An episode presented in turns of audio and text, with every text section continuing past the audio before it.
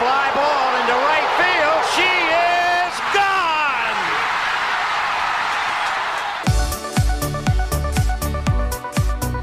我是爱运动的子路，跟你一起聊聊运动赛事，聊聊中华职棒中心兄弟象。欢迎收听黄色性感带。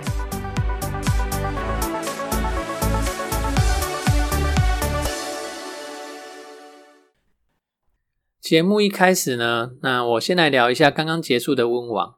那最后的冠军是 Jokovic，我个人是觉得很夸张啦。他跟 Nadal 这两个鬼哈，为什么说是鬼？我等下再来说哈。他们这两个人呢，这两年依然霸占了四大公开赛的冠军位置。Jokovic 他是一九八七年次的，今年三十五岁了哦。那 Nadal 呢，一九八六年次的，今年三十六岁。网球哈，它是需要跑动的。他要急停，要扭腰转身，有时候又要在很不协调的身体处境下去发力击球。那这两位三十五岁的老将究竟是怎么办到的？是不是跟鬼一样，还要跟小自己一轮甚至一轮以上的年轻选手竞争？体能呢？他是可以想办法维持住的哦，靠训练维持住。但是身体的反应力，甚至我们说手眼协调力，这些都是会随着年纪的增长而下降。这比体能的维持还要难呢。但是他们两个的竞争力却一点都不输给那些年轻选手。那我自己是认为啦，技术不用讲了，世界前十、前二十，甚至前五十的身手，彼此之间会差到哪里去？当然，他们比年轻选手多了十年甚至十五年的比赛经验，这也是场上要赢对方的关键因素之一。针对网球这个运动而言呢，很多时候我自己觉得角度比速度还要重要。我想，这也是这两个老将能够战胜年轻人的因素之一哈。年轻人他比较冲动，爱发力击球去拼速度，想要用速度压迫。但是我们从比赛中可以看到，这两位小老将他才不怕你发力耶，你发的你打过来的球越快，他们反而能够借力回击，然后再打出具有角度的回球，让对方那些年轻人疲于救球。这是我自己的发现与感觉。那男单的另外一个决赛的选手，他叫做 Kyrgios，他是一位很有争议性的选手哈。在比赛当中啊，比赛中哦，他会跟现场的观众朋友对骂哦，用三字经对骂什么的，然后就被罚钱。当然了，他也会在比赛中跟支持他的这个球迷对话，也常常自己在打球的时候发牢骚啊，然后愤怒大叫大吼啊。不过很多很多球类运动都是这样子啊，棒球也会有打不好的球员，他就折棒子、摔头盔什么的哈。但是你在网球场上，你这样子，哎，摔拍子啊，或者是吐口水，这些都是要被罚钱的。那 Kyrgios 呢，他就是职业网坛里面哦，所有球员里面历史上被罚钱的第一名啊，职业生涯累积累积的罚款已经达到新台币两千五百五十四万台币哦，相当的多，相当的恐怖。那比较有趣的呢，他在比赛中开始发怒的时候，啊，主播就会说：“Kyrgios 啊，你要赶快稳定下来啊，这样对这场球赛才是会有帮助的。”我心里面就在想，如果他跟其他的球员一样那样子打球，那他就不是叫做 Kyrgios，这样的情绪表现才是 Kyrgios 嘛？为什么要 Kyrgios 跟其他球员一样？好，那刚聊到温网呢，那我们这礼拜对于这些运动类的战况，我们就从网球来开始。那上周的战况部分，报告一下 ATP 挑战赛以以上等级的这个战况。那上上周有参加呃挑战赛以上赛事的选手只有三个人哦，庄吉生、陈冠宇跟谢宇杰。那庄吉生呢，他在 C 八十的挑战赛单打第一轮落败。陈冠宇呢，他也参加 C 八十的挑战赛，他的单双打都有打，那可惜也都在第一轮就落败了。那谢宇杰，他是谢淑薇的妹妹哈。他参加的是 WTA 一二五等级的双打赛事，那也是可惜在第一轮就落败了哈。那这一周呢，这一周有部分的赛事已经开打了哈。其中吴东林跟庄吉生他们本周参加的是层级更高的 ATP 巡回赛，这个两百五十的 ATP 巡回赛总奖金是六十六万五千美元的赛事，他们两个的排名呢都得从户外赛开始打。户外赛第一轮就在今天七月十一号的凌晨已经打完了，那两位都止步在户外赛第一轮啊。再来是 ITF 层级的赛事方面，那我就报告呃有得到冠军的选手以及特殊战绩的选手哈。本周 ITF 的层级的赛事有得到冠军的选手是杨雅一，这位十八岁的年轻小将，今年开始转战成人的职业网坛赛事哈。他先在五月的埃及开罗站拿到了生涯首座职业赛冠军，这一次他又在方泉谷站五连胜夺得生涯第二座职业赛的单打冠军。虽然这两站都只是 ITF N 十五等级的赛事，但是以他算是青少年、青少女年纪的人的选手来看，参加成人赛事，并且夺得成人组的冠军哦，这样的表现已经是相当优异哦，是一位非常值得期待的女网的新星。那我也会在节目里面呢持续追踪她的表现。目前她的世界排名是七百三十二名。那她在这一站除了拿到冠单打的冠军之外呢，也和美国的搭档出战双打的赛事。也在决赛中击败中韩的组合，拿到双打的冠军。那在这一站呢，她是拿到双料冠军。那另外一位女子选手李雨云参加的是温网青少年赛事的部分。那上周我们的节目里面也有提到。那最终呢，她是止步在单打的十六强。那双打打进第二轮，最终也是止步在十六强。再来是羽球的部分，这是超级五百系列的马来西亚大师赛。台湾选手总共有五组人马打进八强，分别是女单的戴志颖、男单的周天成、男双的杨肉茹组合。啊，杨肉茹组合是杨博涵跟卢静瑶啦哈。那他们两位的组合呢，也是目前台湾男双排名最高的组合。然后再来是柏利维跟张克奇的组合，然后还有混双的杨博轩跟胡林芳的组合。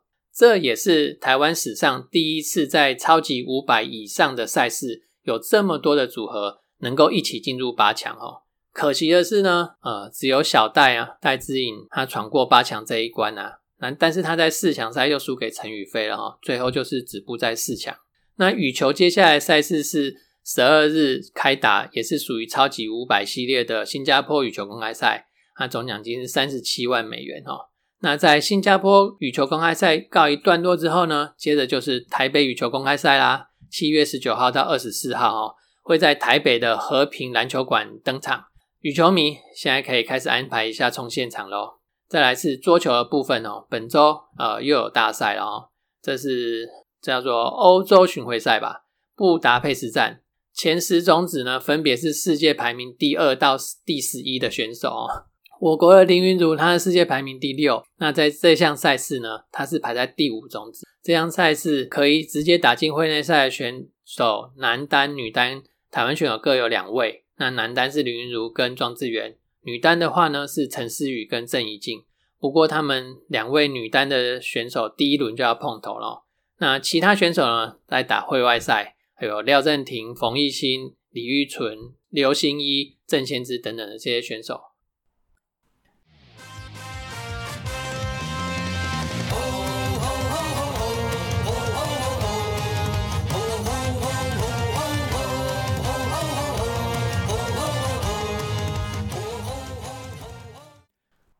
再来哈，我们节目回到中止的部分。上周的比赛相当的热闹，先是有冲突的场面，再来就是蜂王的喜悦啦。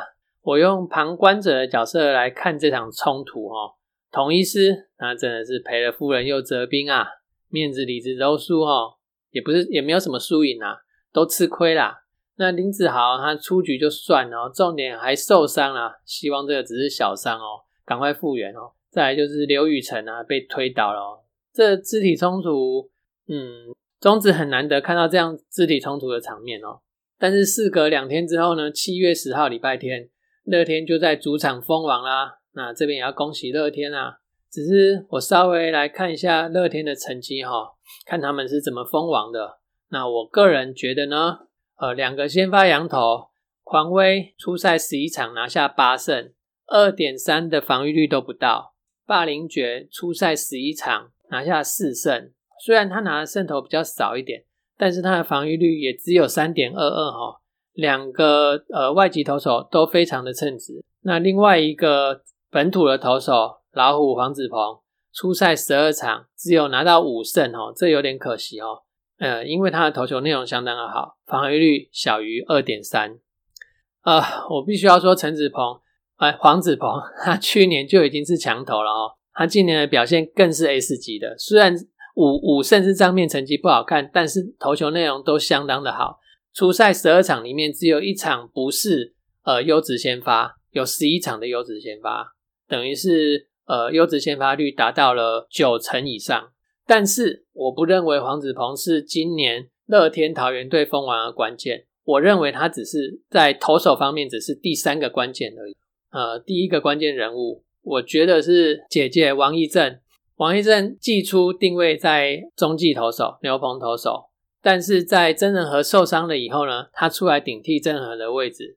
他总共先发了六场，然后后援了五场，十一十一场次的初赛拿下了五胜，而且他的防御率更只有二点四一，完全完全无缝接轨了曾和人曾仁和受伤以后的位置。这样子的好表现，还有什么好挑剔的呢？而且啊，要去对比一下姐姐王一正在二零二一年的时候的战绩哦。二零二一年的时候，他被定位在呃牛牛棚投手哈，他先发只有八场，有二十六场的后援哦，他的防御率啊更高达五点九八哦。可是他今年先发也投，牛棚也投，他的防御只有二点四一。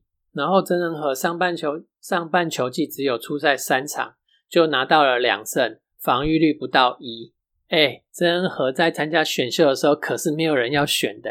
在乐天的牛棚方面呢，我们都知道乡长嘛，陈宇勋，知道朱俊祥，知道苏俊宇。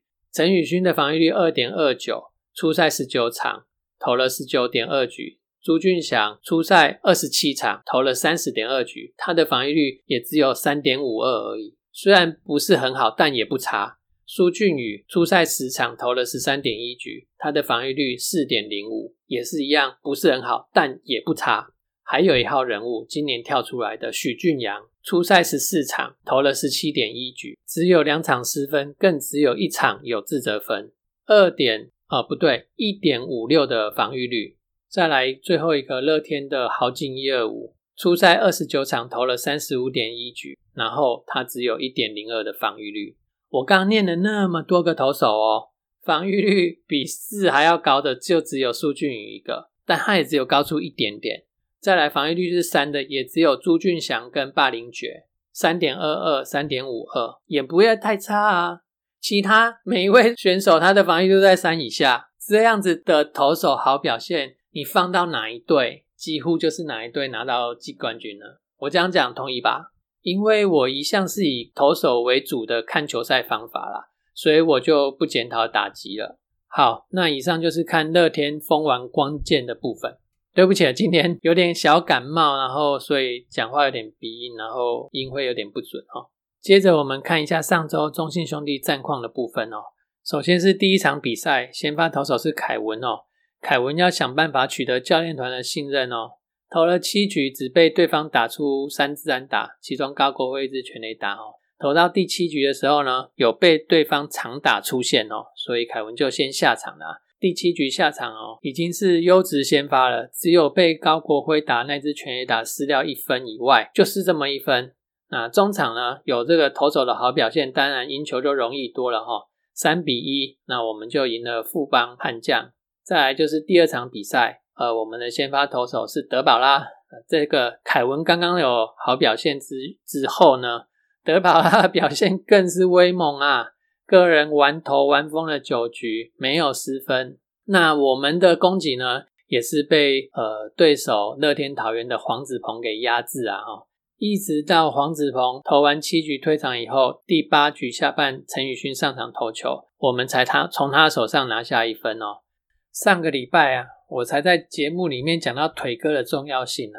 那今天这一场低比分的比赛呢，最后还是靠换上林志刚来代跑哦，才辛苦的拿到这一分。可见腿哥在一个比赛里面呢，也是有一定的贡献度的啊。然后中场就因为这一分呢，赢了乐天桃园。再来是第三场，第三场比赛对手也是乐天桃园哦。那我们的先发投手是向魔力，向魔力啊，在一局上。就投了三个四死球，跟被打两支安打，失掉四分。全场失掉的四分就是这四分。撇除这四分呢，像魔力也是一整个好投啦，搭配后面上来的吴泽源跟吕彦清。那很可惜呢，我们的攻击在六局的时候有一个很好的机会，三支串联安打先拿下一分以后，在触及推进上了二三垒，可惜后面的棒次哦没办法把分数给打回来哈，最后就呃三比四，我们一分输掉这场比赛哦，功亏一篑啊，差了这么一点点。再来就是第四场比赛啦，第四场比赛是今年球季 场次编号零零一的补赛哦。那这场比赛泰迪上来投。投出来的球呢，还是在四五号、四五六号位置这边跑来跑去而已，就在腰带附近啊，就容易被打啦。这也是泰迪今年最大的问题哈，他的控球哦。泰迪投了四又三分之二局就被打六支安打，失掉了呃五分，有四分的自责分哦。这场球赛我觉得比较可惜的是八局下半的时候，那林书义呢，他打出一支记录上是场地安打哈，那林书义就站上一垒。那三垒上的呢是岳东华，这时候是一三垒有人，只有一人出局哦，哈，这个一三垒有人的状况，而且都是具有二个脚程的跑者哈，我们却没有利用这个机会让一垒的跑者上二垒，因为统一一定要顾及三垒上的岳东华会跑回来本垒得分嘛，所以一垒上的林书一其实是有这个盗垒的机会去上二垒的哈，如果有这样的战术执行。下一棒的这个陈伟汉，他打出右外野的深远飞球，三垒跑者回来得分，二垒的跑者就可以冲上去三垒了。好啦，不管怎么样，这也是事后话而已啦哦。那最后这一场比赛呢，我们就四比六输掉了。好，那上半季桃园也封，乐天桃园也封王了，封王了嘛哈。我们中信兄弟要有下半年的展望。现在向魔力已经离开球队了。那我们还有一个合资潜水艇木田和久。那另外呢，球团他也有发布新闻说，仍然有继续在寻找优秀的外籍羊头。先发投手的部分哦，相当的重要。我们一节目一在中职的部分一开始有提到，呃，乐天桃园他上半球季封王关封王的关键。几乎就在投手群能够把对方的打者给压制住哦。你看看那样子的防御率，那样子的成绩，不封网啊也奇怪啊哦。那也希望中信兄弟下半球季投手群可以重振旗鼓啊，打出一番成绩来哦。上半球季我们还有四场补赛要把它打完哦。那也就是在这一周呢会全部结束，是一个二加二的赛程。首先是星期二跟星期三。还有星期六跟星期天，星期二的话呢，会是在新庄球场去挑战富邦悍将。星期三的话呢，就回到洲际球场统一要来踢馆哦。然后星期六呢，那是也是在洲际球场，那是要对战味全。然后星期天再去富邦的新庄球场去踢馆。然后打完这四场之后，我们上半季的赛程呢，就通通结束了，然后再等待下半球季的开打啦。那在本周呃渴望达成的记录方面，中信兄弟球团史一万零三百支安打，再差五支哦就可以达成哦。然后中信兄弟的球团史七百次的三振，那目前只差四次的三振就可以达标喽。然后中信兄弟的队史一万六千五百分的得分，这个呢还差十二分啊就可以达标。今天七月十一号也是我们中职的季中选秀的日子啦，希望我们中信兄弟球团呢可以选到极战力的投手啊，然后在下半球季呢有新的那个投手的面貌可以呈现给大家，让下半球季一举达成季冠军的目标啊，再进军总冠军。那我在今年球季初的时候上那个大叔野球五四三的节目里面去预测这个今年各队的战绩方面。我预测第一名呢是中信兄弟，第二名呢就是乐天桃园。也希望最后的结果呢能够如我所预测，中信兄弟得到下半季球季冠军以后，两队呢展开总冠军的厮杀，最后中信兄弟夺冠。好，以上就是本期的节目，谢谢你的收听。有任何的批评指教，再欢迎留言给我们。再会。